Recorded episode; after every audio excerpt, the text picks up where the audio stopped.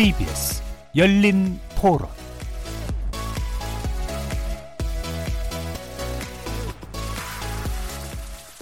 안녕하십니까. KBS 열린 토론 정준희입니다.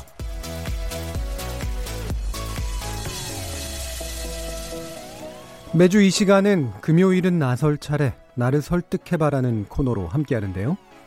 정략적 대립이 아닌 상대를 설득하는 게 목적인 그런 토론입니다. 오늘은 현역 정치인 세 분과 함께 할 텐데요. 국회에서는 여간에선 볼 수 없는 내실 있는 토론의 장을 기대하면서 두 가지 주제를 토론 테이블에 올립니다. 자, 먼저 또 조국 장관 이야기입니다. 조국 법무부 장관 어제 정기국회 첫 무대를 치렀는데 참 녹록치 않았습니다. 자택 압수수색 당시 검사와 통화를 나눈 것을 놓고 수사 개입이자 직권 남용이니 탄핵해야 한다는 야당 그리고 야당과 내통한 정치 검찰을 외려 색출해야 된다라는 여당이 맞서고 있습니다. 과연 뭐가 더 중요한 문제일까요? 그리고 릴레이 삭발 투쟁을 멈추고 정책 대안에 초점을 맞춘 한국당이 이른바 민부론을 내놨죠. 국민을 부유하게 만들다 만들자라는 건데 또 오히려 일부 특정 계층이나 상위 1%를 위한 정책 아니냐 뭐 이런 비판도 나옵니다. 민부론의 실체 그리고 한계, 장점 이런 것들은 무엇인지 한번 토론해 보겠습니다. KBS 열린 토론은 여러분들과 함께 만듭니다. 문자로 참여하실 분은 9730 누르시고 의견 남겨주십시오. 단문은 50원, 장문은 100원의 정보 이용료가 붙습니다. KBS 모바일 콩, 트위터 계정 KBS 오픈을 통해서는 무료로 참여하실 수 있습니다. 토론 주제에 대한 의견도 좋고요. 어, 오늘 토론에서 상대방을 잘 설득한 토론의 규제는 누구라고 보시는지 또 청취자 여러분은 누구에게 설득당하셨는지 의견 남겨주시기 바랍니다. 청취자 여러분이 KBS 열린 토론의 주인공입니다. 날카로운 의견과 뜨거운 참여 부탁드리겠습니다. KBS 열린 토론 금요일은 나설 차례 나를 설득해봐 지금부터 출발하겠습니다. 살아 있습니다. 토론이 살아 있습니다. 살아있는 토론, KBS 열린 토론. 토론은 라디오가 진짜입니다. 진짜 토론, KBS 열린 토론.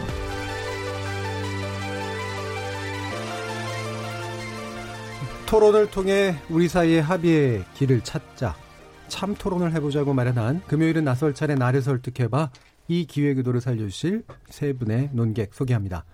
먼저 기동민 더불어민주당 의원 나오셨습니다. 네, 안녕하세요. 자, 그리고 송원석 자유한국당 의원 나오셨습니다. 예, 반갑습니다. 송원석입니다. 예, 오늘의 제3 특별 게스트 무소속 김경진 의원 나오셨습니다. 반갑습니다. 김경진입니다.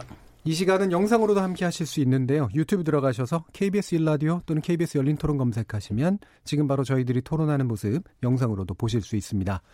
구독 많이 눌러주시고요. 의견도 남겨주십시오. 못 들으신 분들 나중에 팟캐스트로도 들으실 수 있고요. 매일 새벽 1시에 재방송도 됩니다. 자, 이렇게 함께할 방법까지 안내해드렸고 금요일은 나설 차례 나를 설득해봐 본격적으로 시작해보겠습니다.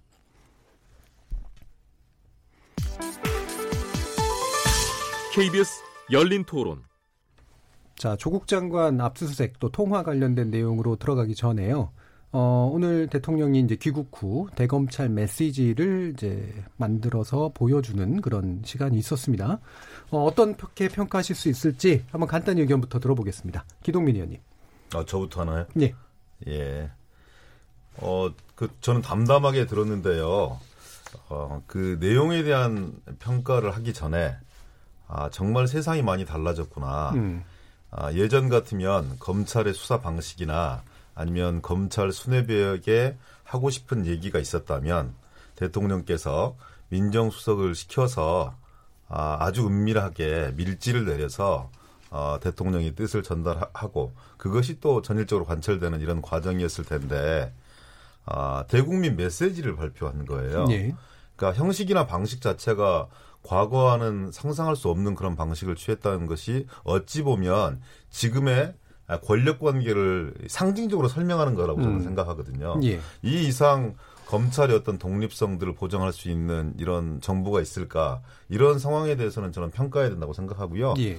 아, 모든 국민들이 느끼고 있습니다. 조국 장관이 지금까지 보여왔던 여러 가지 문제들에 대해서 문제점들은 지적, 지적대로 하되 그리고 또 어, 의문점에 대해서 고소고발이 들어갔기 때문에 거기에 대해서 엄격하게 검찰이 수사하고 있는 거 아니겠습니까? 그렇지만 그런 검찰 수사에 대한 일정한 국민적 여론들이 있는 것이고 아, 국민들 가운데 상당한 수는 너무 검찰이 과도하게 아, 집행하고 수사권을 집행하고 있는 거 아니냐라는 이런 의구심들을 가지고 있는 이런 예. 상황입니다. 그래서 검찰은 검찰답게 헌법과 법률에 기반해서 어, 수사권을 잘, 잘 행사했으면 좋겠다라는 아, 일반 국민의 감정들이 저는 실려 있다고 생각하고요. 음. 그런 여러 가지 우려나 어, 여론 이런 부분을 고려한 대통령의 말씀 아니셨나 이렇게 생각하고 음, 있습니다. 그러니까 과거와는 달리 뭐 직접적으로 어떤 권력의 라인을 쫓아서 이제 지시하거나 접촉하기보다 대국민 메시지 형태로 표현한 것이 제일 중요하다. 일단 네, 이렇게 보시는 그렇습니다. 저는. 형식이 주는 어, 신선함과 그리고 지금의 상황에서 이렇게 공개적으로 말씀을 주시는 상황들에 대해서 일정한 부분 음. 과거 시대와는 달리 다른 것이다. 이런 형식의 어떤 변화도 주목해서 봐야 될 문제라고 생각합니다. 예. 예. 그래서 그 내용을 보니까 이제 개혁의 주체다 검찰도 어, 개혁은 단지 검찰에 대한 개혁뿐만이 아니라 검찰 스스로가 검찰권을 행사하는 방식에 대해서 새로운 행위를 보여줘야 될 필요가 있다라는 이제 메시지를 남긴 부분에 대해서도 충분히 높게 네, 그렇습니다. 평가하시고. 그러니까 저는 그렇게 생각하죠. 그러니까 검찰이 그 과거와는 상상할 수 없을 정도의 규모와 인력 그리고 압수수색도 뭐 보도에 의하면 한 70군데 이상 이렇게 압수수색을 진행하고 있고 아 이렇게 어, 이 철두철미하게 국민적 관심이 큰 공적인 사안이기 때문에 국민의 의견을 반영해서 진행하고 있는 것 못지않게 저는 아, 검찰 역시 과거의 수사 관행 이런 부분을 다 개혁하고 있는 거냐, 혁신하고 있는 거냐, 피의사실 공표 문제 등 여러 가지 문제들에 대해서 아, 국민들이 문제의식을 느끼고 있는 것인데 이런 자기 혁신과 자기 저- 자정 노력들을 함께 해가면서 국민적 예. 동의를 구해 나가는 것이 무엇보다도 중요하다고 생각하는데 저는 그런 부분에 있어서도 검찰이 일정 부분 국민의 공감을 얻는데 실패했다 저는 이렇게 생각합니다. 예, 알겠습니다. 어, 구체적인 내용은 좀 더 뒤에서 다뤄보도록 하고요. 이 부분에 대해서 김경진 의원 의견도 여쭙겠습니다. 음, 송현님 의견 안 드시는. 이제 제일 마- 하실 말씀이 많으실 것 같아서. 제가 세 번째로. 에, 우선 원론적으로 보면 이제 검찰 개혁이 필요하다라고 하는 예. 대통령님의 말씀, 그다음에 이제 검찰권이 상당히 절제된 상태로 그 절제하는 방식으로 된다. 행사돼야 된다. 예. 원론적으로 보면 다 맞는 말씀이죠. 예. 당연히 그렇게 돼야 되고요. 근데 이제 문제는 뭐냐면 왜 하필 이 시점에서 음. 조국 장관에 대한 수사가 한참 진행 중인 이 시점에서 굳이 그런 말을 했을까? 그러니까 직전에 또 강기정 정무수석이 또 한마디 했지 않습니까 보면. 예. 그래서 이거는 어쨌든 대통령님이 신뢰를 하고 있는 조국 법무부 장관이고 대통령님 본인의 결단과 책임하에 지명한 조국 법무부 장관에 대한 수사가 진행되고 있어서 자칫하면 대통령님 본인도 국민들로부터 여러 가지 다양한 시각으로 이 사건 수사에 대해서 바라봄을 당할 수도 있는 상황이어서 예. 그 말씀은 수사가 끝날 때까지 조금 자제하셨다가 수사 끝나고 나서 구체적인 방안을 마련하면서 이런 말씀을 하셨으면 훨씬 더 좋지 않았을까라는 음. 생각을 해봅니다. 예. 일단 시기가 좀 약간 애매하다. 이렇게 보시는 거네요. 송원석 의원님. 할 말이 굉장히 많죠. 굉장히 많은데 아, 지금 최근에 이제 이 조국 그 저 문제로 인해 가지고 그 여당 측에서 여러분들이 많은 이야기를 하셨습니다. 근데 그 중에서 유념해야 될 부분 중에 하나가 강기정 그 저 수석이 뭐라고 했냐면 한미 정상회담이 진행 중이다. 그러니까 수사를 하더라도 좀 조용히 해라라고 검찰의 다양한 경로를 통해서 전달했다. 예. 이렇게 에, 얘기를 했습니다. 다양한 방식으로 전달을 어떤 방식이냐라고 하는 거는 기자들이 물으니까 알아서 생각하시라. 아, 이렇게 답변을 했는데 이 다양한 방식의 그 전달 중에는 대통령의 뜻도 포함이 되, 되어 있었을까 음. 하는 생각이 다시 듭니다. 왜냐 귀국하시자마자 대통령께서 검찰에 대해 가지고 어, 검찰 개혁의 주체 어, 검찰 검찰이 개혁의 주체다. 예. 그리고 또 어, 검찰력을 전체를 총동원하다시피 지금 수사를 하는 어, 데도 불구하고 검찰 개혁을 요구하는 목소리는 자꾸 높아지고 있다. 예. 아, 이런 취지로 어, 말씀을 하셨거든요. 이것을 받아들이는 검찰 검사들 입장에서는 어, 굉장히 큰 어, 외압으로 어, 지금 느끼고 있다 예. 어, 하는 게 일반적인 목소리입니다. 어, 그렇기 때문에 왜 어, 이 시점에 또 이런 구체적인 수사가 진행되고 압수수색이 진행된 이 사건에 대해서 그런 말씀을 하셨을까? 당초에 검찰총장에 대한 임명을 할때 어, 그때 분명히 어, 살아있는 권력이라도 비리가 있다고 한다면 엄정하게 수사를 하라고 예. 어, 분명히 그렇게 이제 지시를 하셨단 말이죠. 그래서 지금 현재 비리가 있는 것으로 보여지는 사건에 대해서 이제 검찰이 어, 굉장히 심혈을 기울여서 수사를 하고 있는데 그 와중에 검찰권 수사하는 것 자체에 대해서 어, 제동을 거는 또는 검찰력을 행사하는 거에 문제가 있다라고 하는 식의 대통령의 인식이 나타나 있는 예. 그런 언급을 한 것은 이것은 어, 명백하게 어떻게 보면 검찰에 대한 어, 외압 내지는 대통령의 입장에서 어, 국민에 대한 어떤 그 뭐 선전포고 예. 뭐 표현이 조금 과한지 모르겠습니다만은 국민들의 인식과도 상반된 어, 그런 인식 체계를 보여준 거라고 보입니다. 음, 그래서 이런 종류의 발언들은 전혀 대통령 입에서 나오지 말아야 된다고 보시는 아? 그, 그렇지 않죠. 예. 그거는 일반적으로 음. 어떤 특정한 구체적인 사건이 있다거나 음. 이번처럼 압수수색이 진행이 되고 이 문제가 지금 어, 저, 조국 그, 저, 장관이라는 표현까지도 저참 쓰기가 참 껄끄럽습니다만은 조국 예. 전 민정수석이 압수수색을 하고 있는 담당 수사팀장인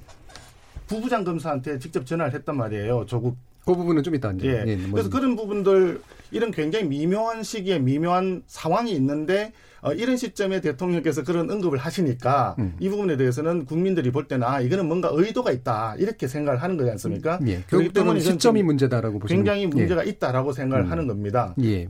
알겠습니다. 지금 기동민 의원님. 저는 대한민국에서요, 어, 대통령보다 센 권력을 휘두르고 있는 집단은 아, 검찰이고요. 그 검찰의 총수가 윤석열 검찰총장 아니겠습니까? 아, 대통령의 인사권을 해석하기에 따라서 무력화시킬 수도 있는 여러 가지 행동들을 하셨어요. 아, 인사청, 국회 인사청문권을 무력화시킬 수 있는 여러 가지 행동들도 또 동시에 진행을 했습니다. 수사 외압이다, 수사 개입이다, 압력이다 이렇게 말씀 주셨지만 사상 초유의 검사진들을 구성을 해서 사상 초유의 70군데가 넘는 압수수색을 진행하고 있습니다. 한 달 반째 두 달이 다 되어져 나가, 나가, 나가, 나갑니다. 현직 법무부 장관에 대한 집에 대한 압수수색이 진행이 되었어요. 현직 법무부 장관과 아, 검사가 나눈 통화 내용이 야당을 통해서 공개되고 있는 세상입니다. 아, 무소불위의 검찰이에요. 검찰의 폭주를 누군가는 막아야 될 텐데 1차 경고를 국민들은 저는 보내 국민들이 먼저 보내는 것이라고 생각하고요. 그 1차 경고에 대한 반응이 저는 어제 아, 조국 법무부 장관이 압수수색 과정에서 아, 검찰과 통화했다 이것이라고 저는 생각합니다. 예. 국민 반응이 아, 검찰 수사에 대해서는 부정적인 여론이 높아지자 또 거기에는 맞대응 카드로 야당 의원의 입을 통해서 맞대응을 해낸 것이거든요. 아, 저는 이런 게 아, 실질적인 정치 개입이라고 보는 것이고요. 피의 사실 공표라고 보는 것이죠. 수사에 영향을 끼치기 위해서 검찰은 검찰 나름도의 모든 방식과 기구를 동원해서 인력을 총동원해서 국민들을 상대로 해서 일정한 자기 입장들을 피력하고 있는 거예요.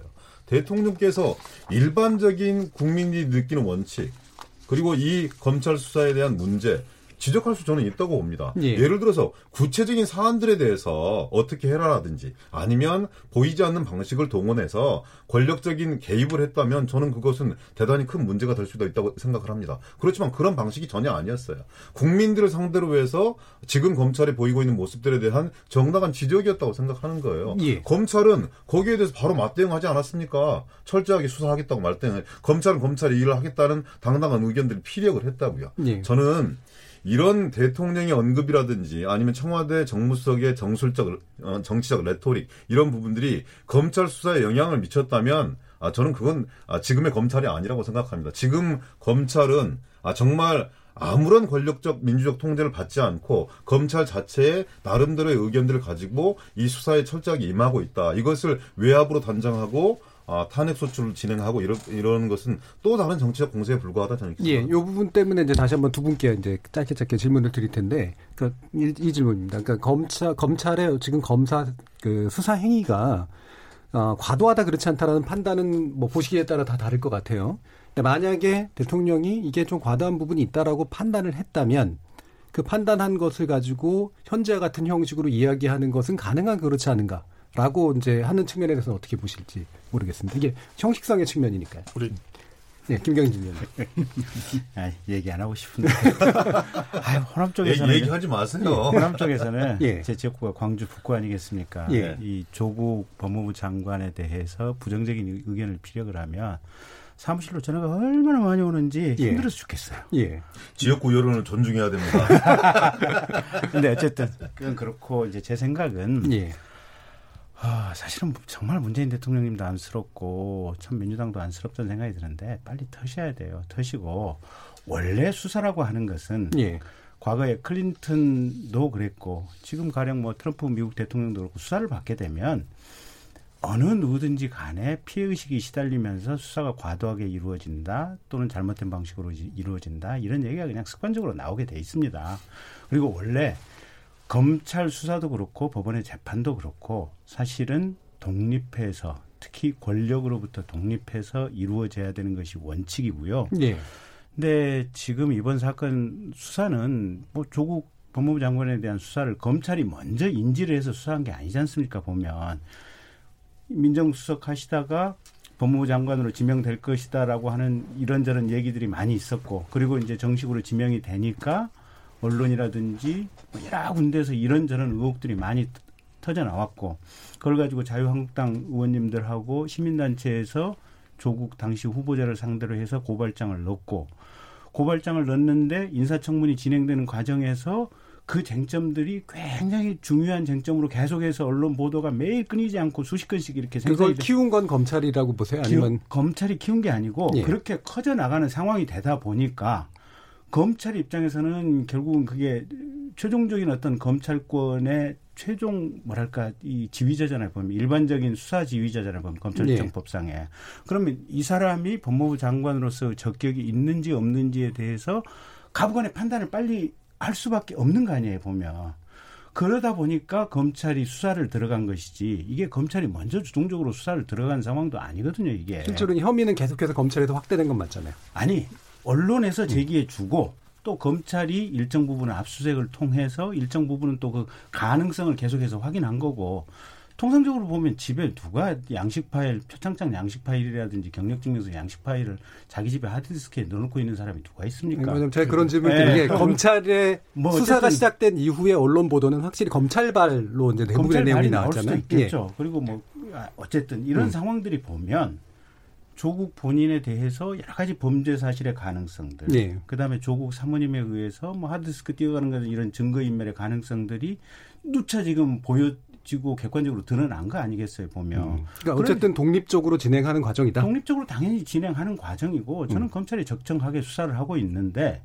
이게 문재인 대통령님의 어떤 강한 임명 의지고 여기서 만약에 꺾이면 대통령님의 뭐랄까 신뢰랄까 이런 부분이 이제 꺾인다고 법 여건에서는 판단을 하니까 그러니까 유시민 작가 같은 분은 누가 봐도 그런 어거지에 가까운 말씀을 언론에 나와서 하시는 거 아니겠어요. 그래서 저는 정말로 대통령님을 사랑하고 또 우리 지역구 주민들의 뜻을 받들고 또 민주당에 대해서 애정을 가지고 있는데 제발 좀 정신을 차리고 제대로 된 판단을 하셔야지 이 상황이 그렇게 길게 안 가고 정치적인 타격이 크지 않을 거다. 알겠습니다.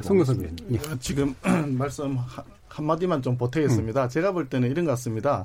어, 이 문제 자체가 이렇게까지 크게 어, 부각되지는 않을 수도 있었는데 음. 문제는 그 중간에 본인이 해명을 한답시고 하는데 어, 나는 몰랐다, 나는 관여하지 않았다 이런 식으로 어떻게 보면은 모르쇠로 일관을 했었습니다 중간에.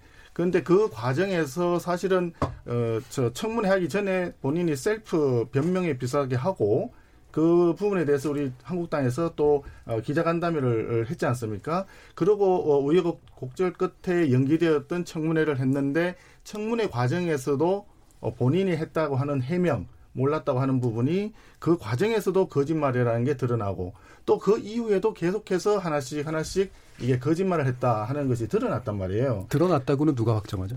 드러났 어, 언론 보도에 나온 것이라든지 그 다음에 실제로 증빙 서류 같은 것들이 나왔단 말이에요. 그, 그 과정들에서 사실은 이게 이제 어, 정부라고 하는 거와 또 정부의 공직자라고 하는 것은 기본적으로 이제 국민들의 신뢰 속에서 그 일을 하는 거잖아요. 예. 그 권한 행사라고 하는 것이 당연히 그 직위에 주어지지만 그 일을 하는 데 있어서 어, 정당성이라고 하는 것은 국민들의 신뢰에서 나오는 건데 음. 그 과정을 지켜보면서 많은 국민들은 아, 저 조국이라는 분이 과거에 했던 얘기를 보면 굉장히 그런 저 본인 스스로 본인 스스로에 대한 그 저 질타가 되는 이게 되돌아오는 그런 이야기들을 너무나 많이 해놨단 말입니다. 음. 근데 본인이 말로는 그렇게 도덕적이고 굉장히 양심적이고 어, 굉장히 그 잘 살아온 아무런 문제가 없이 그렇게 살아왔다고 생각을 했는데 실제로 이제 까보니까 본인 자체의 생활은 또는 행동은 그렇지 않았단 말이에요. 그러니까 예. 말과 행동이 달랐던 이 부분에 있어서 괴리가 점점 커지, 커지 니까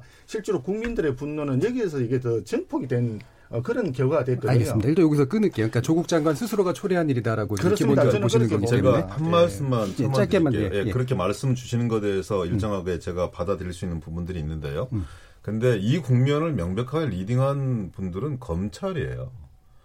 아, 대통령이 인사권을 행사하자마자 혹은 또 아, 조국 장관의 기자간담회가 끝나자마자 대대적인 압수수색을 진행을 하고 그리고 또 청문회가 끝나자마자 아, 이 정경심 교- 부인 정경심 교수를 아, 구속 아, 기- 기소를 하고 모든 그 이 정치 행위에 정치적 행동으로 맞대응해 와서 그 파장들을 더욱더 볼륨들을 키워 나왔던 건 명백하게 검찰입니다. 그걸 부정하면 안 됩니다. 알겠습니다. 예, 그래서 관련해서 바로 연결해서요. 예, 뭐 네, 아니, 제가 한 말씀드릴게요. 그러니까 아니 그러면 이렇게 나라가 시끄럽고 이렇게 여기저기서 문제 제기가 많은데 그런 상황에서 그러면 검찰이 대통령께서 법무부 장관 후보자로 지명을 하셨으니까 수사를 하지 말자. 또는 공소시효가 내일 임박한 것으로 일단 추정이 되는 상황인데 사실은 청문회 당일날이니까 사모님 불러서 조사하는 것도 검찰 입장에서는 어렵잖아요. 그 자체가 또 방금 기 의원님 말씀하신 대로 정치적 행위로 비춰지는 측면도 분명히 있을 거고 그러면 조사할 수도 없는 상황인데 공소시효가 내일 만료된다. 그러면 그냥 그대로 공소시효를 도과시킵니까? 그러니까 검찰 입장에서는 그렇게 할 수밖에 없는 상황이기 때문에 그렇게 온 것이지 검찰이 이 상황을 무슨 주동적으로 이끌어가서 무슨 정치적인 행위를 하고 싶다? 아니 윤석열 검찰총장은 문재인 대통령이 임명한 사람 아닙니까? 네, 적어도 압수수색의 어떤 버- 범위라든가 횟수라든가 이런 것들은 굉장히 이례적인 건 맞지 않나? 이게 사안에 보면? 거꾸로 보면 예. 정경심 교수님이 본인 연구실에서 노트북을 가지고 왔고 그다음에 PC입니다, 노트북 예, 그러니까 아, PC를 꺼내 가지고 왔고 그다음에 집에서 증권회사 직원을 데리고 가서 하드디스크를 떼어내서 교체를 해서 증권사 직원한테 맡겼거든요. 통상의 피의자라면 그것만 가지고도 그냥 바로 구속시킵니다. 증거 인멸이 워낙 명백하기 때문에 법무부 장관 후보자의 사모님 현재는 법무부 장관의 사모님이기 때문에 검찰이 정말로 조심조심하면서 구속 안 시키고 그냥 여기까지 오고 있는 거지. 그런가요? 이 정도로 과도한 수사상의 특권을 예. 누리는 사례는 사실은 정경심 피의자 외에는 어, 없다고 봐야 됩니다. 지금 저도 그 부분에 동의합니다. 검찰 그 제가 이제 그 이 국회의원 김경진 의원의 이 상황 판단과 아, 보통의 상식의 문제를 제기하는 게 아닙니다. 예. 어, 되게 이성적이고 합리적인 분이죠. 근데 이제 전직 검사였다는 걸 제가 한번 더 지적을 드리고 싶고 실제 실제로 나오신 분들 중에서도 예. 제일 검찰에 예, 예. 가깝게 아니 뭐 저는 예. 거- 검찰 검사 출신이라 검찰을 주둔한다 이렇게 생각하지 않아요. 그렇지만 본인께서 살아왔던 그 이 검사 시절의 재직 시절의 과정 속에 경험과 노하우가 그대로 축적되어서 이제 국민들에게 어, 비춰지는 거라고 생각하는데요. 아, 만약에 아, 예전에 검찰이 이렇게 정치적인 이 장점이 형성되었던 이런 문제들에 대해서 정치권이 고소고발했고 그 고소고발을 국민적 관심이 큰 공적인 사안이기 때문에 엄정하게 아, 이 여야를 가리지 않고 수사한 전력이 한 번이라도 있다면 제가 이런 얘기를 드리지 않습니다. 그러니까 한 번도 그런 얘기, 그런 적이 없었어요. 그러면 그렇게 얘기할 수 있겠죠. 그 정도의 문제 제기가 있었던 후보자가 없었다 이렇게 얘기할 수 있을 거예요. 근데 그거는 말도 안 되는 얘기거든요. 이렇게 과도하게 어, 검찰이 자기의 권리를 어, 국민의 입장을 대변해서 행사한다고 했지만 국민들이 정작 느끼는 것은 너무나 과도하다. 그리고 검찰 공화국으로 가는 거 아니냐 이런 느낌과 감각들이 있는 것이고 명백하게 정치적 행위의 고비 고비마다 그 근거와 소스를 제공하고 있는 것이 검찰이기 때문에 거기에 대한 정치적 중립의 의무. 그 다음에 또한 이 검찰로서 독립권 못지않게 주, 중요한 것이 검찰의 과거의 수사 관행, 잘못된 관행, 적폐 수사, 관행 이런 부분들을 혁신하고 개혁하라. 그러면서 수사하라. 이렇게 얘기하는 게 너무나도 정당하고 당연한 거 아닙니까? 알겠습니다. 그래서 바로 더 나가서요. 왜냐하면 이제 쟁점이 바로 또 예. 똑같은 쟁점이 연결되니까 어, 왜냐하면 자꾸 이제 예전으로 돌아갈 것 같아서 제가 일단은 끊습니다. 어, 제가 김경진 의원께 먼저 여쭙고 그다음에 송은석 의원께 여쭐 텐데 어제 얘기예요. 그러니까 그 어, 이 조국 장관이 수사관과 검찰과 통화한 내용 이 어쨌든 이제 국정감사에서 중앙당 위원회 가지고 폭로가 됐고 그다음에 그게 문제시 됐고 지금 같은 상황이 벌어지고 있습니다. 어떻게 보십니까? 김경진 님. 그러니까 이제 문제는 이거죠. 민주당에서는 그게 어떻게 해서 밖으로 알려졌냐라는 거고. 예. 자유한국당에서는 또 그리고 보편적인 상식을 가진 시민들 입장에서는 어떻게 장관이 압수수색을 하고 있는 검사한테 전화를 할 수 있느냐. 둘 다 문제라고 보세요? 아니면 둘 중에 하나만 문제라고 보세요? 둘 다 문제인데 예. 문제는 무엇이 더 큰 본질적인 문제인가? 예. 예. 라고 생각했을 때 저는 법무부 장관이 압수수색을 담당하고 있는 검사에게 직접 전화를 한 게 더 훨씬 본질적인 문제다라고 예. 보고 있고요. 거기다가 저는 더 좀 장관님 해명이 조금 기가 막힌 게, 아이, 그 변호사가 현장에 변호사께서 있었다는 거 아니겠습니까? 제가 현장을 안 들어가서 모르겠는데 이제 이런저런 언론을 저도 종합해서 추론을 하는 거예요. 예. 현장에 변호사가 있었다. 그다음에 두 번째 그 변호사가 이 물건을 현재 이 압수수색 영장을 가지고 가져가는 것에 대해서 이 압수수색 영장이 가능한지 불가능한지에 대해서 변호사가 이의 제기를 하니까 오죽했으면 검찰이 두 번이나 추가로 가서 압수수색 영장을 별도로 추가로 해서 받아왔다. 이 정도로 피의자 측의 권리 보장이 철저하고 잘 되고 있는 상황이었다. 음.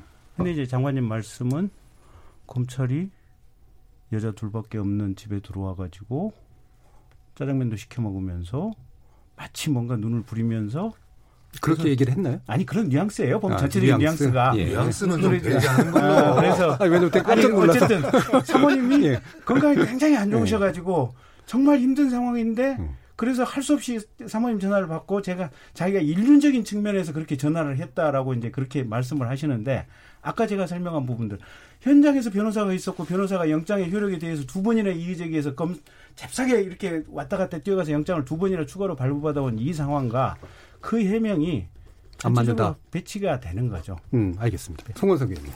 저는 좀 여러 가지 궁금한 게 사실 많습니다. 음. 어, 전화 통화를 했는 시각이 언제인지 정확하게 지금 기사가 난 적이 없는 것 같아요. 예. 근데 어, 주광덕 의원님 알고 계시지 않을까요? 주의원님은 나타나지, 나타나진 않았는데, 그 주광덕 의원이 그걸 알 수 있을 상황이 아니고, 주광덕 의원은 그날 그, 저, 그 검사들이 굉장히 격분하고 있다는 그 이야기를 가지고 어 굉장히 유추해서 어 넘겨짚었다고 합니다. 넘겨짚었는데 그, A라고 하지 마세요. 그리고 아웅하는 거 어, A라고 하시면 안 되고 설득이 잘 안 되시나요? 얘기하고 그래야지 여기서. 아니 사실대로 얘기 얘기해야지 당연히 사실대로 예, 얘기하고 예, 일단 주관도는 그렇게 말씀하신다. 주관도의 예. 경우는 모르겠고 내가 음. 궁금한 거는 음. 내가 궁금한 거는 왜 그 변호사가 이제 압수수색하는 상황에 와 있었다고 하는데 언제 왔느냐 하는 게 궁금합니다 이게. 언제 왔느냐. 언제 통화가? 예. 네. 아니 아니 통화가 아니라 변호사가, 변호사가 압수수색하고 있는 그 조국의 자택에 네. 언제 왔느냐, 음. 어떻게 왔느냐. 그러니까 그게 통화 전에 왔느냐, 후에 왔느냐. 통화 전에 왔느냐, 후에 왔느냐도 이제 그 궁금하고요. 그 음. 시점이 그 압수수색이 시작되는 시점 그 전후에 어느 시점에 왔느냐 하는 것도 궁금합니다. 왜 그러냐면 이게 압수수색이라고 하는 것이 사전에 그 알려주고 가서 압수수색하는 게 아니잖아요. 네. 그런데 마치 기다리고 있었다는 듯이 변호사가 왔었다라고 한다면 이 부분도 압수수색하고 하고자 했던 또는 압수수색을 하기로 했던 것이 혹시 중간에 누출된 거 아닌가 이런 의구심도 불러 일으킬 수가 있어요. 네. 그게 첫 번째고 그거는 아닐 것이다 이런 전자에 당연히는 아니라고 생각을 합니다. 네. 합리적인 그 추론에 의하면 그럼 두 번째는 저 통화의 시점은 언제일까? 그러면 어, 출근하고 난 이후에 그 압수수색 팀이 수사관들이 들어왔을 때 그때 이제 그 정경심 교수가 전화를 했다 음. 하고 음. 이제 바꿔줬다 이렇게 지금 어, 나와 있거든요. 그렇다면은 어 유축한데 유축한데 어 그 저 조국 전 장관이 어, 정경심 교수한테 그러면 지금 압수수색 왔으면 일단 왔으니까 변호인 입회하여 해야 되겠다라고 얘기를 해라. 이렇게 했을 수도 있는 거예요. 예. 뭔가 자문을 해줬을 수도 있다는 거죠. 그래서 어쨌든 변호사가 올 때까지 기다려라. 해서 수사팀들이 압수수색을 진행을 하지 못하고 대기하는 바람에 시간이 많이 길어졌다는 거 아닙니까, 기본적으로. 그래서 11시간이나 걸렸다는 거고, 조금 전에 우리 김 의원님 말씀하셨지만, 하나하나 이제 물건을 아, 저, 압수수색하는 대상을 하다 보니까 아 이거는 어, 영장에 포함이 안 돼 있는 것이다. 그래서 새로 영장을 두 번이나 청구하고 이렇게 했다는 거잖아요. 그러니까 이 과정 자체가 사실은 조국 장관의 집이었기 때문에 또 정경심 교수가 있는 했기 때문에 그만한 특혜를 특권을 이미 누린 것이다. 어, 그게 왜 특혜가 되죠?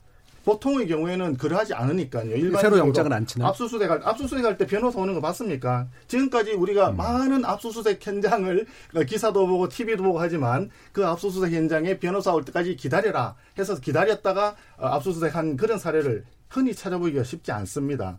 그게 현실이거든요. 그런데 그거를 기다려줬다는 거죠. 그게 어, 뭐, 조국, 그, 저, 전화 통화를 해서, 어, 수사반장한테, 어, 수사팀장한테 전화를 해서, 어, 통화를 하고 나니까 압력을 받아서 그 외압 때문에 기다렸는지 그 여부는 확인은 안 됩니다. 음. 아무도 그에 대한 증언을 하지 않기 때문에 그 부분 나중에, 어, 점검해보면 나오겠지만, 어쨌든 그 정도로 특혜와 특권을 받았다. 음. 어, 그런 점이 중요하다 하는 거고요. 또 중요한 거는 지금 현재 어 그 어저께 그 저 대정부 질문에서 본인이 스스로 실토했듯이 어쨌든 통화를 했다는 사실 자체만 하더라도 형법 123조의 직권 남용 또 경, 검찰청법 8조에 있는 법무장관 지휘 감독 구체적인 사건에 대해서는 총장만 지휘할 수 있도록 돼 있지 않습니까? 그런데 직접 수사팀장인 검사한테 전화를 해서 뭐 통한 내용이야 서로 양쪽에서 진술이 다르니까 나중에 대질심을 하든지 해봐야 알겠죠. 예. 그렇지만 통화했다는 사실 자체만 하더라도 수사 검사에게는 자기 인사권도 쥐고 있지요, 지휘 감독권도 쥐고, 쥐고 있지요. 어마어마한 외압으로 어, 비춰졌을 것이다. 그래서 탄핵을 추진하시나요? 그래서 그래 이거는 명백하게 검찰청법 8조 그다음에 형법 123조 직권남용죄를 어, 지었다. 음. 어, 범죄자 범죄 행위다. 이렇게 보기 때문에 이거는 탄핵 사유가 된다. 음. 아, 이렇게 보이는 그러니까 겁니다. 당에서 지금 추진을 하실 하고 생각- 있습니다. 예. 예, 그렇게 있습니다. 저는 기동민 의원님. 그러니까 두 분 말씀 속에서 정말 심각한 문제 의식을 느껴요. 음. 그러니까 압수수색 검사 시절에 한번 나가 보셨어요? 저는 압수수색을 아, 제야단체에 있을 때 사무실 압수수색을 한번 당해봤고요. 당해보셨다. 그 다음에 사무실 그 간부의 집을 압수수색하는 데를 한번 입회를 한 적이 있습니다. 저는 어, 압수수색을 하신 검사분들과 수사관들의 인격을 믿습니다. 그분들이 들어가서 눈을 부라리면서 뭘 어떻게 하고 아, 강압적으로 포압적으로 전혀 했다고 생각하지 않습니다. 새로운 시대에 맞게 했겠죠. 근데 두 분 의원님 말씀 속에서 변호사 입회할 수 있는 시간까지를 기다려줬다. 그래 특혜와 특권이다.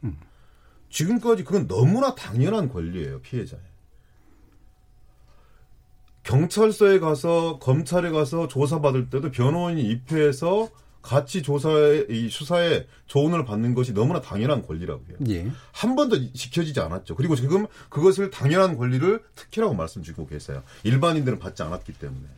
검찰의 정당한 집행이라고 보는 거죠. 그리고 또 이런 말씀 주세요.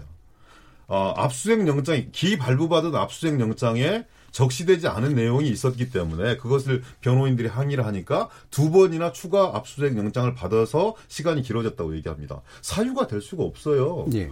애초에 압수수색 영장을 잘 받아와야죠. 그것을 아, 이 특혜다, 보장해줬다, 조국 부인이기 때문에 그런 것이 가능하다, 이렇게 말씀 주시는 것은 지금까지 잘못된 검찰의 수사 관행들을 그대로 다 동의해 주시는 거라고요. 송원석 의원님 집에 어, 검찰이 압수수색이 나온 가정입니다. 당연히 마세요. 네, 당연히 변호사 부르는 거고. 그러니까 저도 궁금한 게 변호사가 당연히- 입회를 할 때 하고 아니, 근데 기다리면 안. 되나? 잠깐만요. 예. 그것이 법무부 장관이 아니었으면 가능했겠냐는 당연히 거죠. 변호사 부르는 거고 예. 당연히 압수수색 영장에 적시되지 않은 것이면 거부해야 되는 거예요. 그건 너무나 당연한 겁니다. 근데 그걸 거부를 했다고 다시 두 번의 추가 영장을 받은 것이 맛이 무슨 특혜처럼 말씀을 주시는데 잘못된 검찰의 수사 관행이에요. 그건 지적하고 특혜하고 몰아붙일 것이 아니라 바로 잡아야 될 겁니다. 그건 그런 그런 문제인 예. 거고요. 그 다음에 제가 내통이라고 이렇게 말씀드리지 않겠습니다. 근데 어제 주광덕 의원님의 아, 질의를 들으면 저는 이런 생각을 했어요. 아 자유한국당 검사 동일체 원칙이 지켜지고 있구나. 이런 생각을 했어요. 왜냐하면 너무 과합니다. 그 이제 직접 제보를 받았다고 얘기하기가 대단히 껄끄러운 거예요. 성원석 의원님도 말씀 나오셨으니 유도신문에 걸려들었다 이렇게 얘기하는 거잖아요. 음. 유도신문에 걸려들었는데 그 형법 123조 조- 법조문을 다 가지고 나왔어요, 그분이. 그냥 눈 가리고 앙호하면 안 됩니다. 선수들끼리 왜 그럽니까? 아니, 그러니까 그래서 유도신문에 아, 걸려 그래서 들었을 때 저는 거죠. 만약에 이, 이런 이런 상황을 아, 조국 장관도 대단히 당황스러웠을 거예요. 그리고 그분은 저 당신이 저, 이 통화한 전화의 심각성들을 아마 그렇게 느끼지 못했을 겁니다. 예. 다행히 거짓말하지 않고 국민들 앞에서 아, 정부 다 이실 짓고 했어요. 저는 그 행위를 옹호하고 싶은 생각이 없습니다. 적절치 못했다는 총리의 지적이 있었고 그리고 본인 당신 역시 지금 생각했으면 후회된다 그렇게 하지 않았을 것이라고 얘기를 해요. 예. 그런데 그게 적절치 않은 것이 탄핵 사유입니까? 그리고 수사에 개입했습니까? 지시했습니까? 부당한 압력을 행사했습니까? 그런 거 아니잖아요. 비정한 정치 현실이에요. 박지원 대표께서 말씀 주셨듯이 전화를 바꿔주면 전화를 끊어버리는 게 맞았겠죠. 그런데 검찰이? 뭐 제- 예, 아니 거- 거. 검찰을 전, 전 검찰 타달 생각 장관이. 초도 없습니다. 예. 장관이 전화를 끊어버리는 게 맞았을 겁니다. 그리고 변호사를 통하든지 아니면 같이 계신 딸을 통해서 의견을 전달하는 게 맞았다고 저는 생각합니다.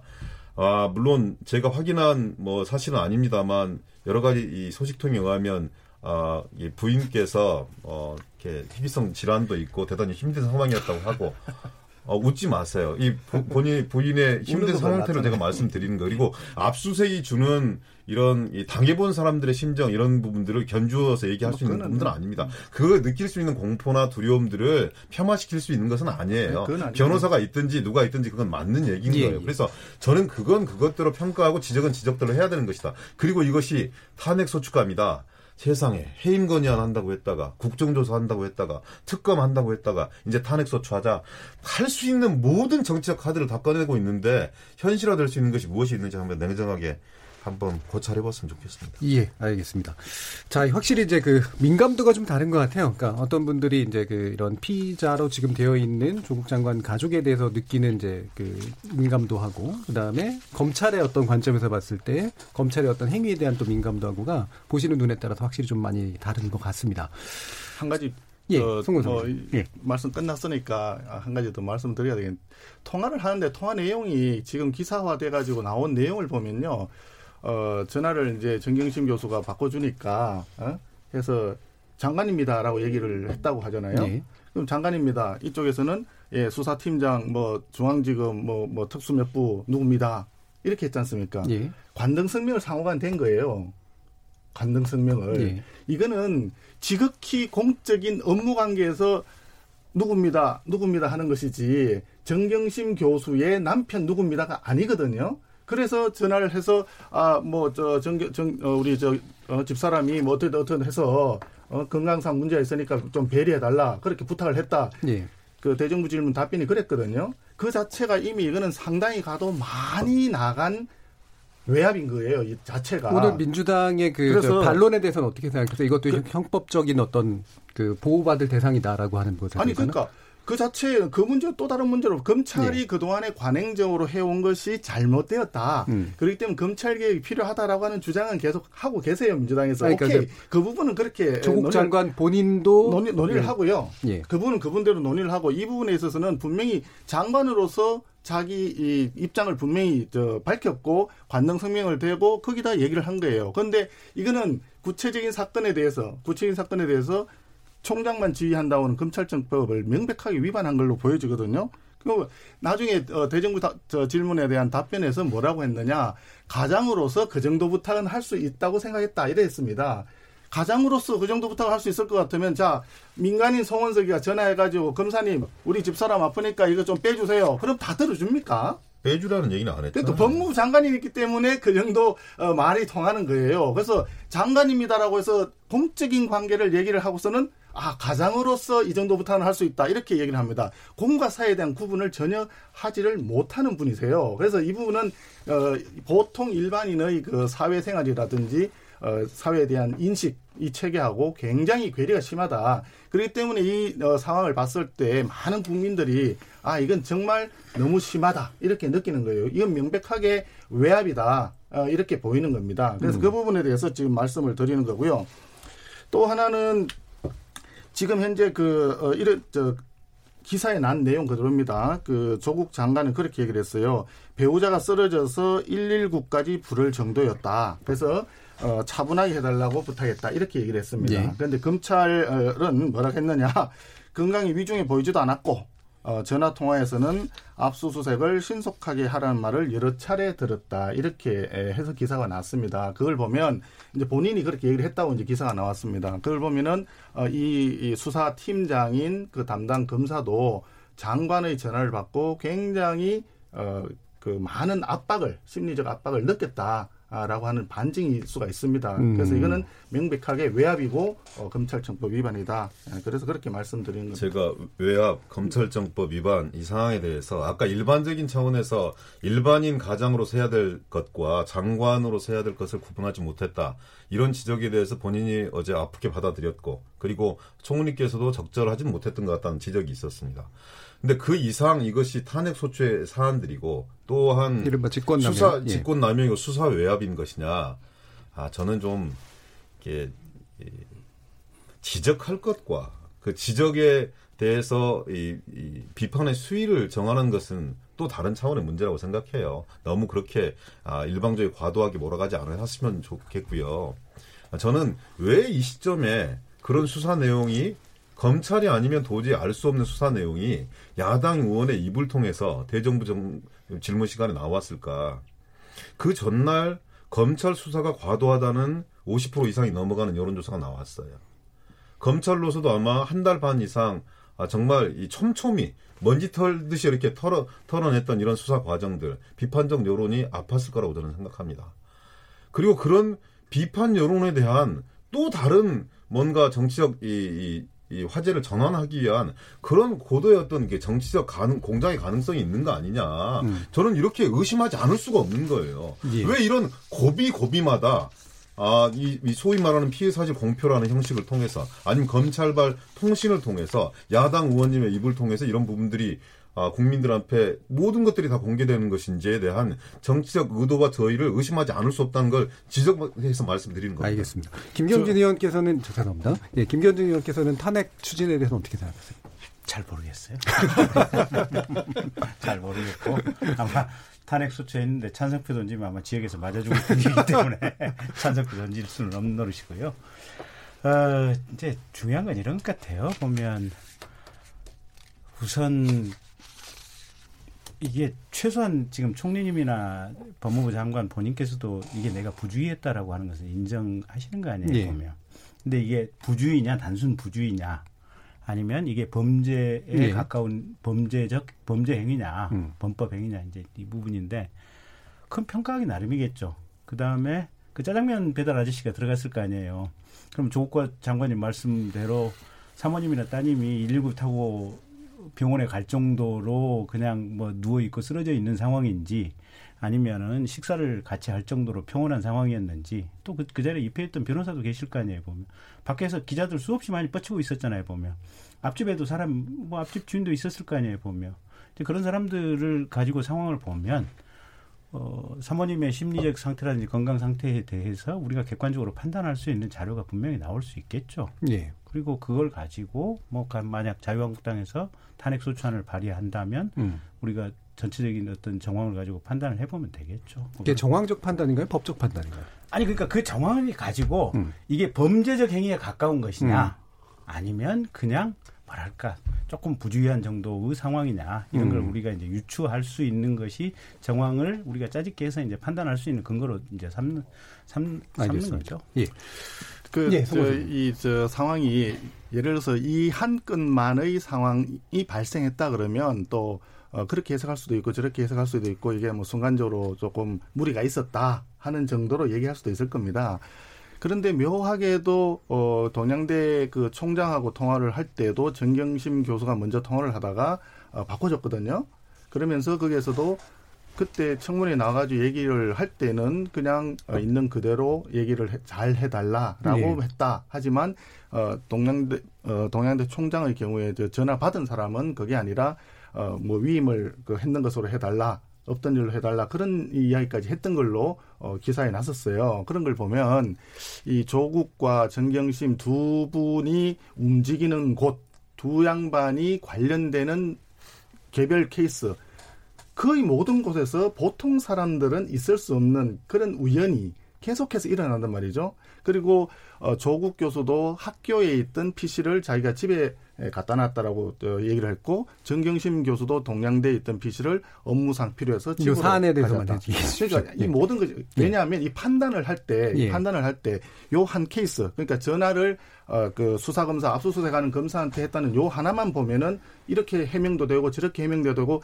해명을 할 수가 있어요. 예. 그러나 그런 것들이 지금 계속 누적적으로 있다는 말이죠. 증거 인물 인멸에 대한 교사 혐의가 해- 해당될 수가 있고요. 그죠? 그런 그런 것들이 어, 쭉 누적된 걸 봤을 때 아 이분은 전체적인 사고의 체계가 보통 사람하고는 다르다. 이건 문제가 심각하다라고 하는 게 국민적인 인식이 되는 겁니다. 그래서 모르긴 해도 저는 뭐 수사 쪽이나 이런 검찰 뭐 사법 쪽은 잘 모릅니다만은 검찰에서도 수사를 할 때 그런 일련의 과정들을 놓고 어, 판단을 하게 되지 않을까 생각을 하고 그 알겠습니다. 이전에 도덕적으로 윤리적으로 국민들이 판단할 때 어, 전반적인 상황을 전체를 놓고 볼 때 아 이것은 아니다. 뭐 이렇게 판단하는 그런 식으로 판단이 되지 않을까 이렇게 보입니다. 알겠습니다. 예, 금요일은 나설 차례 나를 설득해봐. 아, 어, 이 코너의 핵심이 어, 초기하고는 꽤 달라지고 있는 듯한 느낌이 좀 들고 있습니다. 그래서 아마 설득하실 것을 포기하시는 것 같아요, 각자가. 예. 그래서 이제 뭐 지금 일- 많이 설득되고 있는 것 같습니다. 예, 일반 뭐, 일- 뭐 중하게 됐습니다. 그나저나 이제 그 저도 경제 공부 오늘 많이 하고 여기 왔는데 예, 그러니까 예, 뒷- 경제 뒷부분 또 토론 넘어가시죠 뭐. 그래야 될 것 같습니다. 그래서 후반부 그렇습니다. 토론에서는 예, 이제 또 이제 민부론에 대해서 네. 어, 살펴보는 그런 시간으로 어, 갖도록 하겠습니다. 여러분께서는 KBS 열린 토론과 함께하고 계십니다.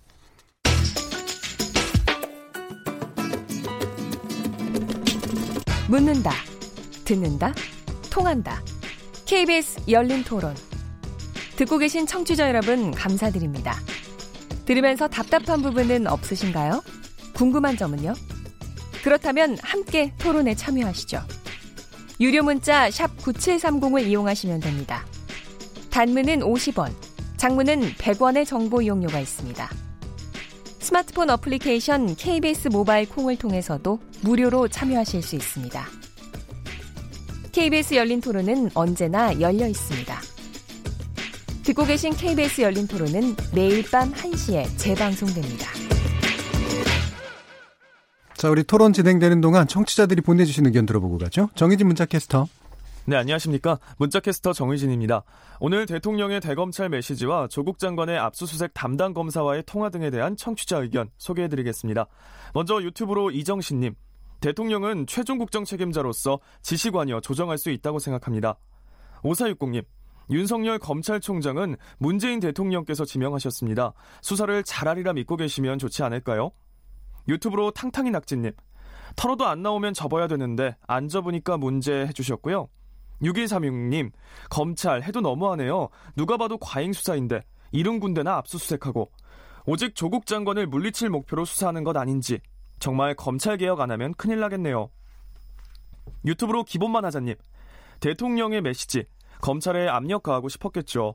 하지만 상대는 윤석열 총장입니다. 대통령께서 그렇게 강조하던 역지사지는 정부 여당에 필요한 시점입니다. 유튜브로 장성단님, 검찰이 그렇게 신뢰할 수 있는 조직입니까? 김경진 의원님, 다른 의혹들도 철저하게 수사했습니까? 콩으로 주니팬님, 일반 국민이 누리지 못한 권리를 쟁취해야지 정경심 교수가 누리는 기본 권리를 비판하는 것은 검찰의 프레임에 말리는 것이라고 봅니다. 0490님, 조물주의의 검찰이라고 보내주셨고요. 콩으로 별밤님, 수사를 질질 끌지 말고 중간 브리핑이라도 하면 좋겠습니다. 유튜브로 은지김님, 정치검찰 반드시 아웃입니다. 내일 촛불 들고 나갑니다. 이런 비정상적인 행태에 침묵하면 안 되죠. 8588님, 대통령은 국론을 분열시키는 중입니다. 조국 장관도 윤석열 검찰총장도 모두 문 대통령이 지명하고 검찰을 비판하시면 결국 국민을 괴롭히는 겁니다. 불과 얼마 전 적폐청산을 주도하던 현 검찰의 상징적 인물이라던 윤 총장을 비난하는 건 이해가 어렵습니다.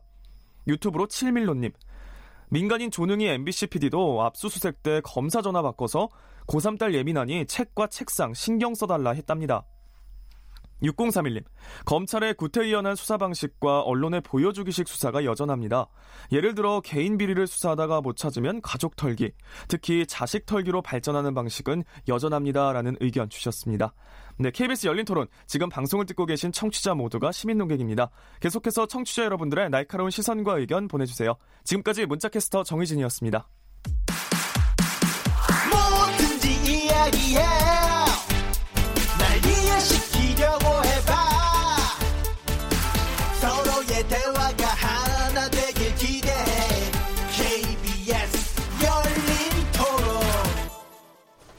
자, 매주 금요일 코너. 금요일은 나를, 나설 차례, 나를 설득해봐. 송원석 자유한국당 의원, 김경진 무소속 의원, 기동민 더불어민주당 의원. 이렇게 세 분과 함께하고 있습니다. 자, 두 번째 주제, 민부론이죠. 어, 민부론에 대한 저는 많이 기대, 사실 개인적으로 기다리고 있었던 내용입니다. 왜냐하면 새로운 정책이 나오는 것에 대한 관심이 많아서요. 그래서 원래는 어, 송원석 의원께 이제 내용에 대해서 자세하게 여쭤봐야 되는데 시간상 계고 약간 부족할 것 같아서요. 두 분 기동민 의원과 김경진 의원의 평가를 먼저 듣고 거기에 대해서 이제 답변하는 방식으로 어, 이어가도록 하겠습니다. 기동민 의원님. 어, 저는 평가합니다. 예. 그 정치권에서 정책 의제를 다룬다고 하는 것은 엄청난 용기입니다. 음. 어, 그 시점에 정치 공세를 하면 훨씬 더 지지자들의 그 이렇게 어, 성원과 환호를 받을 수 있겠죠. 근데 정책 의제는 정말 이렇게 이 한 번에 주목은 받을 수 있지만 지속적인 토론과 논쟁이 되어지기가 힘든 예. 의제거든요. 특히 야당으로서는 그럴 수밖에 없는 그런 상황입니다. 과감한 도전에 대해서 저는 그 형식에 대해서 박수를 보냅니다. 음. 보통 언론들이 왜 정치권은 정책 얘기는 안 하고 항상 정치 담론, 언- 정쟁만 그렇게 하냐 이렇게 얘기해서 정책 얘기를 딱 하지 않습니까? 그 순간 노트북을 닫습니다. 그렇죠. 아무도 안 써주고. 안 써주고요. 그렇죠. 어, 민부론 어, 좀 제목이 저는 약간 생경했어요. 음. 어, 그리고 황교안 대표님 이제 이렇게 어, 삭발한 머리가 꽤 어울리는 것 같았어요. 스티브 잡스하고 이렇게 비슷한 그, 그 삭발 예, 머리가. 의도하셨더라고요, 또. 예, 그, 하여튼 전 신선하게 좀 봤어요. 예. 근데 이제 형식은 대단히 신선했고 그 시기에 정책 의제를 던지는 것은 저는 이제 집권을 꿈꾸는 제1야당으로서 대단히 적절한 선택이었다고 예. 생각합니다.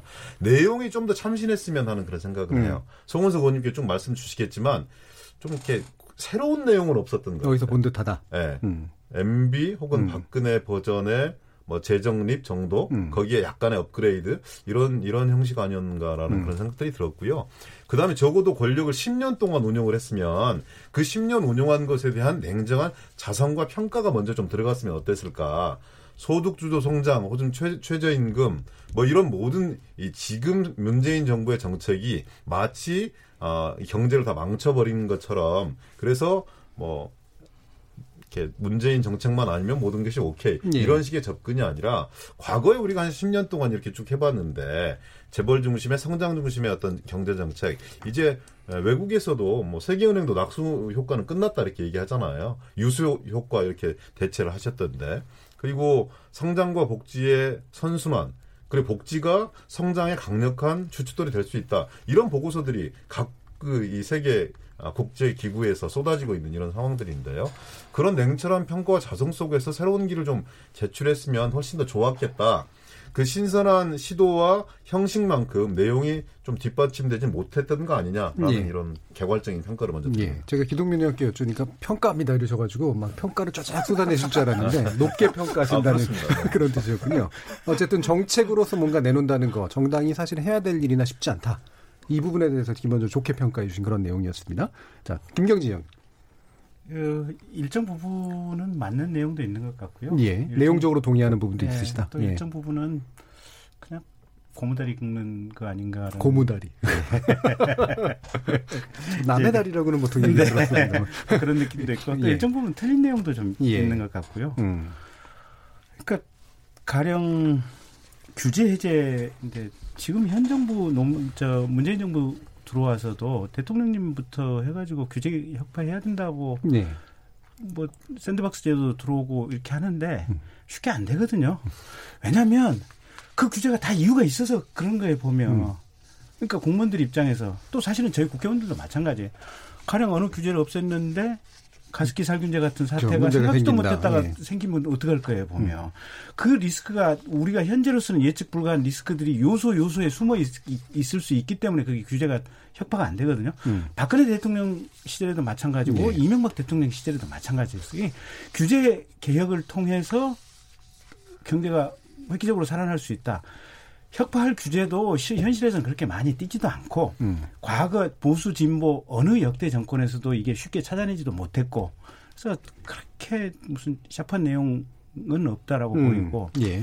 그다음에 이제 법인세 뭐 조세와 관련해서 뭐 조세 체계를 조금 이제 활력을 두는 어떤 조세 체계를 만드는 근데 지난번에 우리 2년 전에 이제 2017년쯤 아마 문재인 정부 출범하고 법인세법이나 개인소득세법 다 그때 개정을 할 때 여야 합의로 했었거든요 보면 그리고 적정한 세율 기준으로 해서 만들었어요 그리고 그렇게 만든 세율이나 세법에 대해서 사실은 그렇게 경제계에서 큰 무슨 문제들이 나오고 있는 이런 상황들도 아니거든요. 음.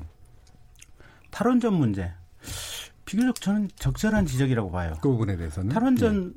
원전 사고가 생겼으면 생긴다고 한다면 정말 어마어마한 사고가 생기는데 어쨌든 인류 역사상 딱 세 번밖에 없었고 확률론적으로는 매우 적고 현실적으로 지금 탈원전을 결정하고 나서 어, 지금 현 정부에서 물론 탈원전 아니라 그래요. 보면 앞으로 예. 60몇 년이 돌아가니까. 근데 에너지 전환 정책. 아, 근데 에너지 전환, 전환 정책이라는 단어를 쓰고 있는데 음. 어쨌든 탈원전 하고 나서 한전에 매년 과거에 한 3조에서 10조 가까이 흑자가 나던 것이 지금 1조에서 2조 정도 적자가 나고 있는 것은 명확한 하거든요. 그리고 예. 이 적자에 대한 부담이 국가 재정 부담으로 들어가고 있는 것들은 분명히 맞거든요. 그래서 음. 맞는 부분, 틀린 부분, 엉뚱한 부분 뭐 이런 예. 것들이 있는데 저는 가장 이제 주목해서 봐야 될 게 핵심 본질을 지적을 정확히 못 보고 있다고 봐요. 음. 저는 이제 이게 국가 전체적으로 보면 디플레이션이 오고 있고 경제 활력이 많이 떨어지고 있는 거 아니겠습니까? 예. 본질은 지금 인구 문제거든요. 음. 그러니까 한 2년 전부터 지금 생산 가능한 인구가 떨어지면서 어 사실은 국민들이 여기저기서 소비의 주체가 없어요. 음. 월급 받고 돈 버는 사람이 없어지다 보니까 소비의 주체가 없고 그러다 보니까 공장 가동률이 떨어지고 그러면서 더더군다나 설비 투자라든지 이런 것들이 안 이루어지는 거예요, 보면. 네. 근데 그러면 우리가 이 출산 장려 정책을 통해서 이걸 해결할 수 있느냐. 불행히도 제 아들 스물여덟인데 우리의 아들, 딸들은 내 삶의 어떤 럭셔리한 삶, 음. 내 삶의 개인적인 어떤 완성된 삶을 유구하지 사회와 뭘 위해서 조금이라도 희생하는 것에 대해서 그렇게 파지티브하지는 않아요. 보면 네. 저는 출산 장려 정책 성공할 수 없다고 봐요. 음.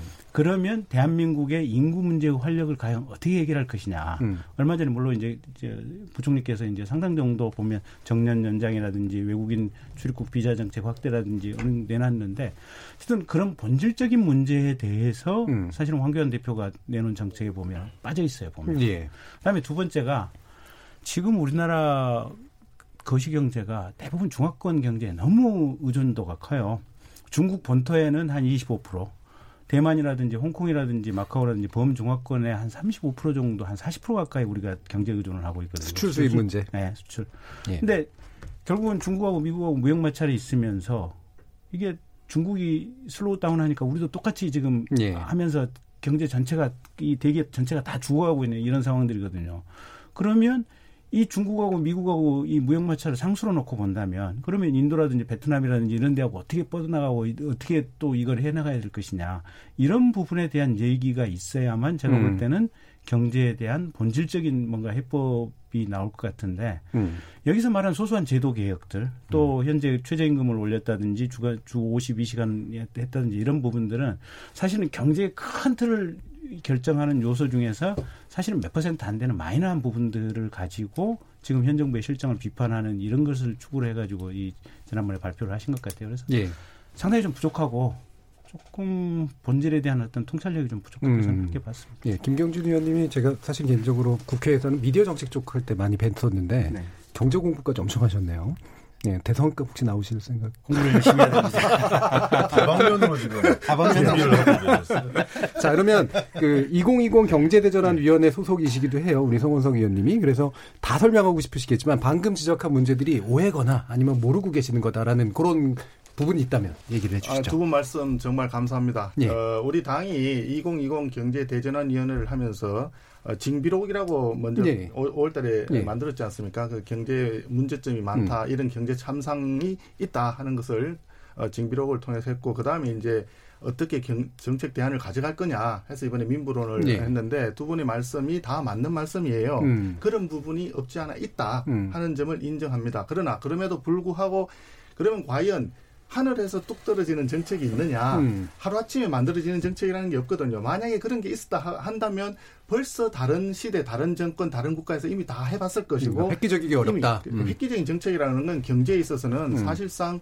어, 어렵다. 그렇기 때문에 이 나온 정책이라고 하는 것이 보면 과거에 뭐 유사한 그런 정책들을 답습한 거 아니냐 음. 이제 이런 이야기도 있을 수 있고 하는데 어, 그럼에도 불구하고 우리가 지금 생각했던 거는 과거와 굉장히 획기적으로 다른 정책을 했던 현재 문재인 정권의 소득 주도 성장이 그러면 성과가 있느냐 음. 여기에 대한 어, 반성부터 시작을 했습니다. 음. 실제로 어, 지금 현재 우리 경제를 보시면 잘 알겠지만 어, 소주성의 그 성과는 굉장히 참담합니다. 아시다시피 1, 4분기에 성장이 마이너스로 갔었지 않습니까? 금년도의 성장률이 어, 정부에서는 여전히 2.4에서 2.5%를 보고 있지만 한은은 2.2%까지 네. 내렸고요. 네. 그리고 그 해외 IB들은 대개 2.0% 내지 1.9 이렇게까지 어, 전망을 하고 있습니다. 실제로 어, 금년도에 저도 개인적으로는 2.0%를 달성하는 것이 굉장히 버거울 것이다. 아, 저는 이렇게 생각을 하거든요. 그래서 성장이 굉장히 어려워졌죠. 일자리는 과거 한 3, 40만 개 정도 일자리 창출이 있다가 작년도 같은 경우에는 10만 개가 채 안 됐습니다. 지금 금년에 와서 지금 8월, 어, 9월 달에 조금 나아졌다라고 이제 정부에서는 이제 어, 호전된다고 음. 하지만 음. 이것은 작년도에 기저 효과가 작년도에 3천 명, 5천 명밖에 안 됐었습니다. 예. 그 이제 기저 효과 때문에 어, 높게 나타나는 측면이 있고 또 재정에서 어, 돈을 뿌려 가지고 일자리를 만들어내다 보니까 사실 지속 가능성이 없는 음. 그런 일자리가 많이 생겨서 나온 가능 그럴 가능성이 많죠. 그래서 거기에다가 거기에다 또 어, 소득 분배마저도 지금 최악으로 가고 있잖아요. 상위 20%와 하위 20% 간의 어, 이 소득 5분위 배율이 어, 저 사상 최고치로 벌어졌습니다. 작년 4분 같은 경우에 5.47배까지 벌어졌거든요. 이러한 점에 대한 반성에서 그러면 당장 어떻게 할 거냐. 아, 이렇게 이제 접근을 하다 보니까 우리가 2020 경제 대전환 위원회라고 네. 한 것도 현재 당장 이렇게 굉장히 어려운 경제를 당장 살리기 위해서 급박하게 해야 되는 조치만 모아서 하다 보니까 정전 우리 김정희 말씀하신 대로 인구 문제라든지 본질적인 문제 있지 않습니까?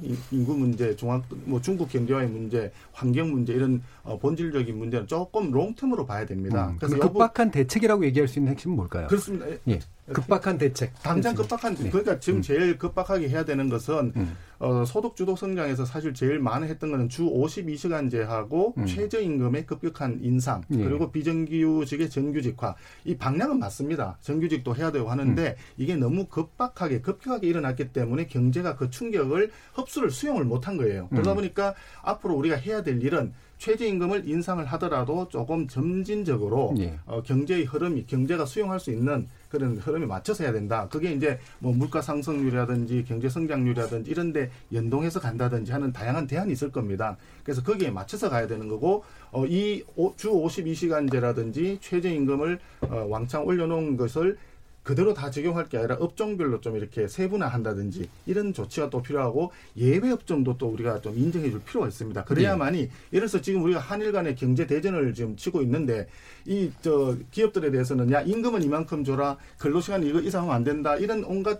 그 손발을 다 묶어놓은 상태에서 일본하고 경제 전쟁을 치른다고 해서 우리가 이기기가 쉽지 네. 않지 않습니까? 그래서 그런 부분부터 시작을 해야 되고 음. 그 다음에 주요 업종에 대해서는 어, 규제를 아까 우리 김경희 의원님 규제에 대해서 말씀 주셨지만 좀 규제 부분을 좀 줄여줄 필요가 있고요. 탈원전은 정말 어, 이렇습니다. 이게 지금 원자력으로 어, 전기를 생산할 때 그 단가, 생산 단가하고 어, 저기 석탄이나 그다음에 LNG 발전했을 때 단가가 굉장히 차이가 많이 납니다. 많이 나고 더군다나 원자력은 미세먼지를 발생을 시키지 않는데 석탄이라든지 LNG는 굉장히 발생을 많이 합니다. 그래서 단가도 낮고 깨끗한 원자력으로 얼마든지 전기를 생산할 수 있는데 그 부분을 어, 줄이고 지금 굉장히 많이 줄였어요. 한 30%에서 네. 원자력이 한 22, 3%까지 줄었거든요. 그 부분을 석탄하고 LNG로 채웠습니다. 그러다 보니까 아, 저 굉장히 비싸지니까 아까 말씀하신 대로 한전이 적자가 막 누적되고 이런 이런 부분이 발생하거든요. 그래서 예. 그런 부분에 대해서는 지금 어, 적시라도 어, 좀 정책 조정이 좀 필요하다. 해서 그런 부분들을 중심으로 많이 담겨 있다. 그리고 알겠습니다. 앞으로 어, 과거에 우리가 과거 10년 어, 그전 어, 또 우리가 오랫동안 경제 성장해 왔을 때 그때 누적되었던 문제점 그리고 향후에 또 인구 문제를 비롯해서 롱, 롱텀으로 봐야 될 부분 이런 부분들은 또 장기적으로 우리가 더 준비를 해 나갈 생각입니다. 음. 예. 거기에 이제 집권 어, 여당인 민주당과 또 다른 어, 어, 여타 정파에서도 어, 이런 정책 대안을 만드는데 같이 한번 나서서 정치권에서 좀 대안을 만들 수 있는 계기가 됐으면 좋겠다 하는 예. 것이 민부를 만든 우리 자유한국당의 입장입니다. 알겠습니다. 저는 너무. 예. 그, 그 문제의식에 대해서 음. 찬성하고요. 음. 그러니까 성장률의 문제가 조심스럽게 2% 2.0% 이렇게 말씀 주셨지만 경우에 따라서 거기에 못 미칠 수도 있는 수도 있죠. 그런 문제인 예. 거지 않습니까? 근데 이게 이 정부에 들어와서 나타난 현상만이라기보다는 과거부터 누적되어 온 대한민국 성장 패러다임의 변화라고 보여져요. 저성장이 구조화되는 거지 않습니까? 더 이상 이제 과거에 생각했던 5% 6%는 커녕 그건 뭐 불가능하죠. 불가능한 거잖아요. 예. 일본처럼 장기 불황으로 빠지지 뉴 않는 것만. 하더라도 아, 그걸 막아내는 것만 하더라도 대단히 우리가 이- 움켜쥐어야 될 그런 과제인데 그럼 진단은 저는 한국 경제에 대한 진단들은 대동소이할 거라고 봅니다. 그리고 이것을 빠져나가는 방법 역시 다양한 경제적 정책 실험들을 해봤기 때문에 어떤 특별한 묘수가 하나로 특정되지 않을 거라고 저는 생각해요. 금방 말씀드렸듯이 소득주도 성장의 어떤 부작용, 예를 들어 최저임금 문제라든지 52시간 문제라든지 이런 것들에 대해서 정책적 탄력성들을 계속 줘나가고 있잖아요. 음. 그리고 그것으로 인해서 파생될 수 있는 부작용과 어려움에 대해서 어떻게 정책적으로 보완할 것인가를 고민하고 있는 것이기 때문에 예. 저는 문제의식을 조금 합치시켜 나가다 보면 예. 많이 토론하다 보면 우리나라 어, 안고 있는 경제 문제들에 대해서 좀 이게 국민적 담론과 국민적 해법들을 함께 내놓을 수 있지 않겠느냐. 정치권이 좀 진력해야 된다 이런 부분들에. 음, 같이 고민할 수 있는 부분이 많이 있다고 판단하시는 것 같습니다. 어, 제가 이제 평가 때문에 이제 그 최종 평가 때문에 잠깐 시간을 남겼는데요. 시간이 많지는 않습니다. 그래서 어, 오늘 뭐 이렇게 좋은 어떤 성적표가 나올 것 같지는 않은데 어, 다른 분들께 설득됐거나 설득되지 않은 부분을 가지고 손팻말로 한번 표시를 해주시죠. 자, 하나, 둘, 셋, 들어주십시오. 자, 동그라미 동그라미 삼각형 이렇게 하시면 삼각형 하시면 먼저 김, 그, 김경진 의원 짧게 부탁드립니다. 아, 정말로 대통령님 사랑합니다. 너무 뭐 갑자기 화해 분위기.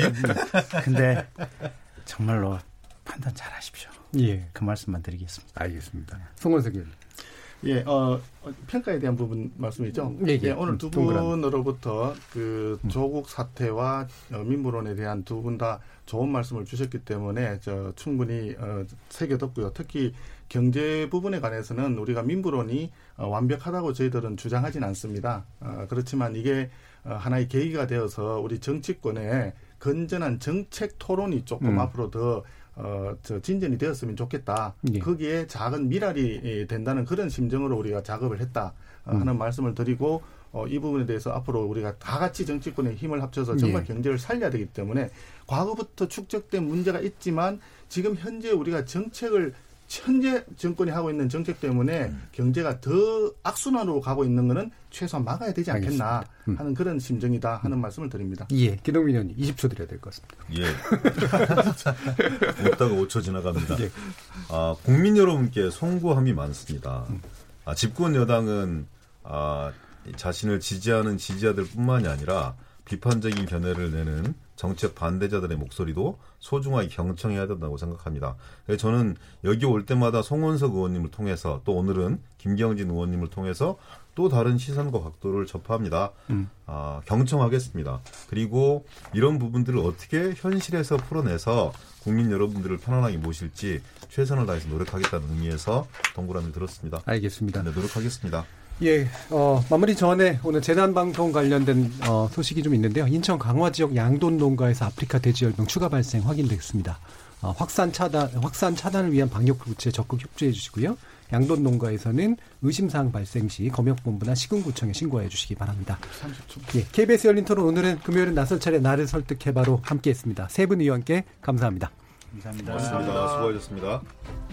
선물입니다. 저는 다음 주 월요일 저녁 7시 20분에 다시 찾아뵙겠습니다. 지금까지 KBS 열린 토론 정준이었습니다.